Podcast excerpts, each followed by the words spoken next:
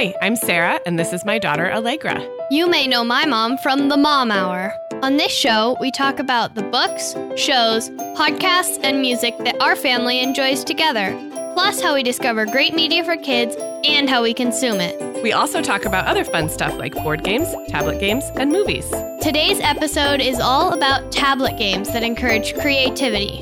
So not so much video games as other ways to use tablet technology in cool, creative ways. Okay, Allegra, let's get started. Welcome back to Kid Literate, Episode 6. Like we said, we are going to talk about creative tablet apps, and I'm going to start us off with our first pick. Can we just say first before we start today, first of all, two things. One, I have a cold, so my voice doesn't sound great. Yours sounds great, Allegra. We're happy to be back with you all. It is the new year, and we are just really excited to grow this podcast. So thanks, everybody, for being here with us for episode 6. And this is maybe one of my favorite topics so far, so I'm really excited. Let's tell everybody how we define a tablet app that is creative. What does that mean to you, Allegra?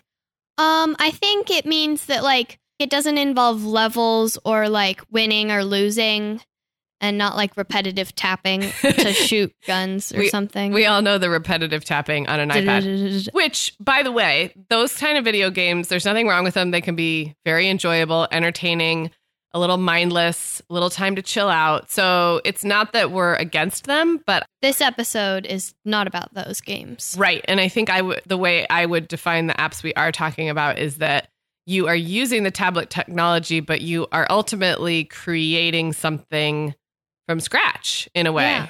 So we have several to round up today. Why don't you get us started? So lately I've been into photo editing. For Christmas, I got a really nice digital camera that I've been using a lot. And you can wirelessly drop that onto a phone or tablet. And I have a couple of apps that I like to use for photography. So I like to use a Color Story, which is an app where you can add, like, filters, just like in the photo app. But then also, like, you can add a light leak or, like, a sun glare flare thing. Mm-hmm. So fun effects. Yeah, fun effects. Is Color Story free? Do you remember? I think it's inexpensive, but not free. And then there are additional filter packs you can purchase. Filter packs and in-app purchases. Mm-hmm. And what else for photo editing? There's a couple more that you use, right? Yeah. So I like PicMonkey, which is more of a graphic design app. You can, like, cut out a certain thing and then add shapes all around it. Text. You could design like a flyer. Yeah. It's fun. And then the last one is Snapseed, which is similar to the to a Color Story, but it has some different effects. Snapseed is actually, I believe, owned by Google. Didn't know that. Yeah, I don't think it was originally. And it kind of mimics the type of photo editing you do if you had, like Photoshop or Lightroom or one of the advanced photo editing, but it's all on your device. I use Snapseed mostly for my own photo editing. And in the show notes, we will link up a book by my friend Jill Krause called Picture Play. And it's all about how to edit smartphone photos with either free or very inexpensive apps. And while it's not necessarily written for kids and tweens, I think you enjoyed the book, right, Allegra? Mm-hmm. Yeah, it teaches you a lot of good technical skills around photo editing. So those of you out there with maybe tweens and up who are interested, it's an ebook. It's just an ebook download, and Jill's tips are amazing. So, okay, photo editing, definitely a fun thing to do on a tablet or device. Why don't you tell us about our next app? Okay, so Violet in our family, who is nearly 7, loves to do art and color. And while, of course, usually we get out regular pen and paper, markers, colored pencils, it is fun to have a coloring app on an iPad or a tablet. So a couple that we've used, one is called Pigment and another is called Brush and Smudge. I have watched you guys use these coloring apps, and I think the most satisfying part, of course, is that you don't have to color within the lines. You can literally just click a section, right? And change the color. So which of those two have you used more, Pigment and Brush and Smudge? Pigment, because it's a little more advanced. The drawings are more advanced. Brush and Smudge are really more little kiddish, but still I used it a couple of times just for fun. They've got really cartoony Yeah. So it's almost like having like a preset coloring page, right? Yeah. And then you get to choose the colors that fill it in. Mm-hmm. Cool. All right. Well, that is, I would say kids of all ages would enjoy those too. So what do we have next? Next, we have my brother, Reed, has been getting into stop motion, which we got a kit, but you don't need a kit. You can just use an app and use your Lego figures or any little figurines, G.I. Joes. So let's pause and remind everybody or tell everybody what stop motion animation is if you're not familiar. So how would you explain that? So it's basically videos are a bunch of pictures put together. Stop motion are you take individual pictures, moving the thing one little space at a time, and then the app strings it together for you. Right, exactly. So think of this like the old flip books that we used to have. Yeah, digitally. Mm-hmm. And so to make stop motion animation, you're taking a series of still photos with your device or your smartphone. We have just an ancient, old, unused iPhone in our family. But these apps will then, like Allegra said, you take the series of pictures, you try to kind of stabilize the camera, and then you take pictures. You could do your little calico critters walking down the street or your Lego figurines or whatever scene you've set up. Take the series of pictures where the figures are moved slightly in each one, and then the app will string them together. And a lot of these apps have the ability to add music, add voiceover. So you guys have had a lot of fun. Green screen. Right. Green screen, a background in. Do we have specific apps to recommend for stop motion? Zing Studio is a good app. It goes with the Stickbot kits, but you don't have to have the kit to use the app. And it's called Zing Studio? Zing Studio. Okay. We will link. Animation, maybe. I don't know. Okay. We'll link that up, of course, in the show notes at kidliteratepodcast.com. So that is a great one. All right. Well, let's talk about Coding Club. Coding Club is basically my three children convincing me to let them play on the computer once a week after school, because we tend to be pretty screen free in the weekdays after school, unless it's needed for homework or something. But the three of them banded together and decided they wanted to start a coding club. So you guys use a program called Scratch, which I believe is available on a tablet for a subscription or for free using an internet browser on a computer. Is that how you understand it? Yes. And there's also Scratch Junior, which is a younger kid version. And can you please explain to the adults out there what it means to learn to code using these types of games? There are lots of different kinds of coding. The one that this is you have little commands that you drag in, and then you have a screen with a character on it, and it does what those commands say. So if it says walk 10 paces, then the thing will move across the screen 10 paces. If you say rotate 90 degrees, then it will go rotate 90 degrees. And there's probably like conditional stuff like if this, then that. Like if you type in no, then say too bad and end the game. If yes, then say great, come on. Right. So the way I've observed this is someone little like Violet could do it as simply as making scenes without coding. Right. Or having a little kitty cat that waves when you push a button. But getting more advanced, you really could. I created a Space Invaders game. Okay. So getting more advanced, you really could design a simple video game. Or, or a not simple video game. Okay. So Scratch, available for tablet use, but we have been using it in a web browser. And you guys use it at school too, right? Yeah, we have a teacher who is our engineering teacher, and last year taught us some coding. Cool. Okay, what's next? So next we have an app called Let's Create Pottery, which is creating pottery on a tablet. And in the app, you have this virtual clay that you can like pull up and then pinch in and like it's spinning on a wheel, right? Like a pottery wheel. Yeah.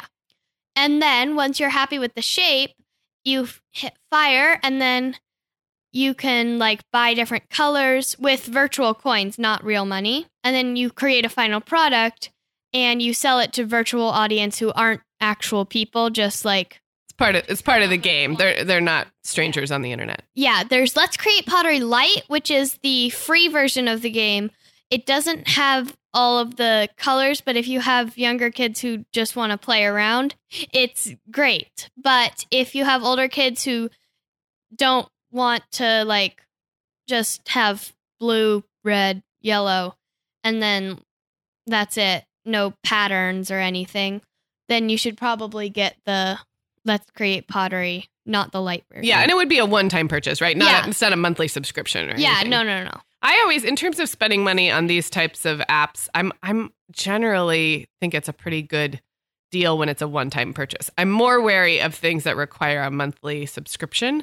But with these creative apps, it's usually a few dollars, which is, to me, worth it for some creativity. And especially if it reduces the amount of in-app, ads that pop up or whatever else that the free version is sometimes loaded with. So that is a great one. So that's Let's Create Pottery. And then my final choice is a little bit more in the category of tablet games. And that is all of the games by the Scandinavian game maker Toca Boca. I recommend these to parents of younger kids all the time. They're just amazingly designed apps, games. It's not a traditional video game like you said at the beginning, Allegra, where it's you're earning points and going up levels. And there's literally no way to win. Right. Game. There's no winning. And there are, 20 different Toca games. Way more than 20. Wow. And they tend to be open-ended make-believe play. So in a lot of them, you are moving characters around a house or a store, or you are designing cupcakes, or you're setting a table for a tea party, and very open-ended. So there's no right or wrong way to do things. You could shave the person's head bald and it would be fine. Right. Toca Hair Salon is, yes. That's a favorite. There's 1, 2, 3, and then Toca Hair Salon Me. Yes. Where you can put your face under the hair. A couple other things I love about Toca games. I think they appeal equally to boys and girls. They're very gender neutral. The characters tend to be cute, funky looking little creatures. Triangle, hairy things. Yeah. It's not a boy game or a girl game. They allow for a lot of open-ended play and creativity. And the way I always recommend that people purchase them, if you can find, is they are sold in the App Store in bundles. And you really can't go wrong. You might find a bundle with 6 games for $10, or there's a bundle with 20 games for $15. They are all good. So that's a good way to try out a bunch of them. And again, it's a one-time purchase, not a subscription. They have been one of the high-quality app recommendations for preschoolers and young kids since you were that age, Allegra. So for several years. Yeah, and kids still like them years into the future. So we just discovered, our family just discovered that there are these mysteries where you hit all the hidden buttons, to unlock a secret laboratory in different scenes, and that makes it more fun for older kids. Some Easter eggs hidden for those of you who are savvy. So that is a go-to and has been a go-to for us. Again, it's Toca Boca, and I don't think you can go wrong. If it's your first time checking them out, you can buy one, you can buy a bundle. They're just really high quality. They don't glitch. They're great. So we will link that up again at kidliteratepodcast.com. So Allegra, is it time to talk about what we are reading? Yes. So right now I am reading Out of My Mind by Sharon M. Draper. And it's a great book about a girl who has cerebral palsy and is confined to a wheelchair, can't speak. And she goes to a regular school but is in a class that she's way too advanced for. She just can't let anybody know about it. And it's really frustrating for her. And then the story is about how she gets into the higher classes with all of the kids without disabilities. Yeah, that is some powerful perspective to have a book told from the perspective of someone who can't speak, right? Yeah. Well, I am reading, in honor of the new year and new goals and habits, I'm reading a book called Atomic Habits by James Clear. It came recommended by a couple of different people, including Katie, who does a book segment with me on the Mom Hour. I think she was one of the ones who mentioned it. So it's about changing habits, good habits, bad habits, which is perfect for this time of year with New Year's resolutions. I like it so far. I'm probably 50 or 60 pages in, but I find those kind of books motivating this time of year. So again, it's Atomic Habits by James Clear. All right. So now is our segment, What You're Reading. And we got an email from Amber and her kids. So Amber is reading Evie Drake Starts Over by Linda Holmes, who I think hosts a podcast that you listen to. Yeah. Pop Culture Happy Hour. Yeah, so this is fun. Amber is a longtime listener of the Mom Hour and has come over here to listen and support Kid Literate, which we're so thankful for. Linda Holmes co-hosts Pop Culture Happy Hour, which is an NPR podcast about pop culture that I've listened to for years. And this is her first novel. And just funny timing, when we got Amber's email, I had just heard that Linda Holmes had a novel. So I'm glad Amber read it. I had not gotten as far as to check it out. So it's called Evie Drake Starts Over by Linda Holmes. And Amber's kids are younger. So what did she say they are reading right now? They are reading Can You Save the Day, as in you, the letter. And in her email, she said that it was really funny, like thinking about words without the vowels and like vowels and consonants. Yeah, it sounds like it's a book that kind of personifies letters. So great for pre-readers and kids who are starting to recognize letters, but it's in the format of a picture book, a storybook. So she is reading this to her kids and recommended it for like preschool, kindergarten age. And it's called Can You, as in the letter U, Save the Day by Shannon Stocker. And always, we will link these up at kidliteratepodcast.com. And we love hearing what you are reading. So keep those emails coming. We'd love to hear from you. You can also send in a voicemail or video of you telling us what you're reading. We would love to see you and could play it on the podcast. Yeah, that's a great idea. In fact, I hadn't thought about how easy video is because we all have videos right on our phone. If you want to take a little video of your kids talking about their favorite book, we are an audio podcast, of course, but it is possible for us to grab that sound and play those little voices or your voice on the podcast, and we would love that. So our email address is Allegra. hello@kidliteratepodcast.com. That's right. Okay, everybody, we are wrapping up episode 6. We will talk to you soon. Thanks for listening. Kid Literate is a production of Life Listened. Our sound engineer is Brian Thomas from Yokai Audio.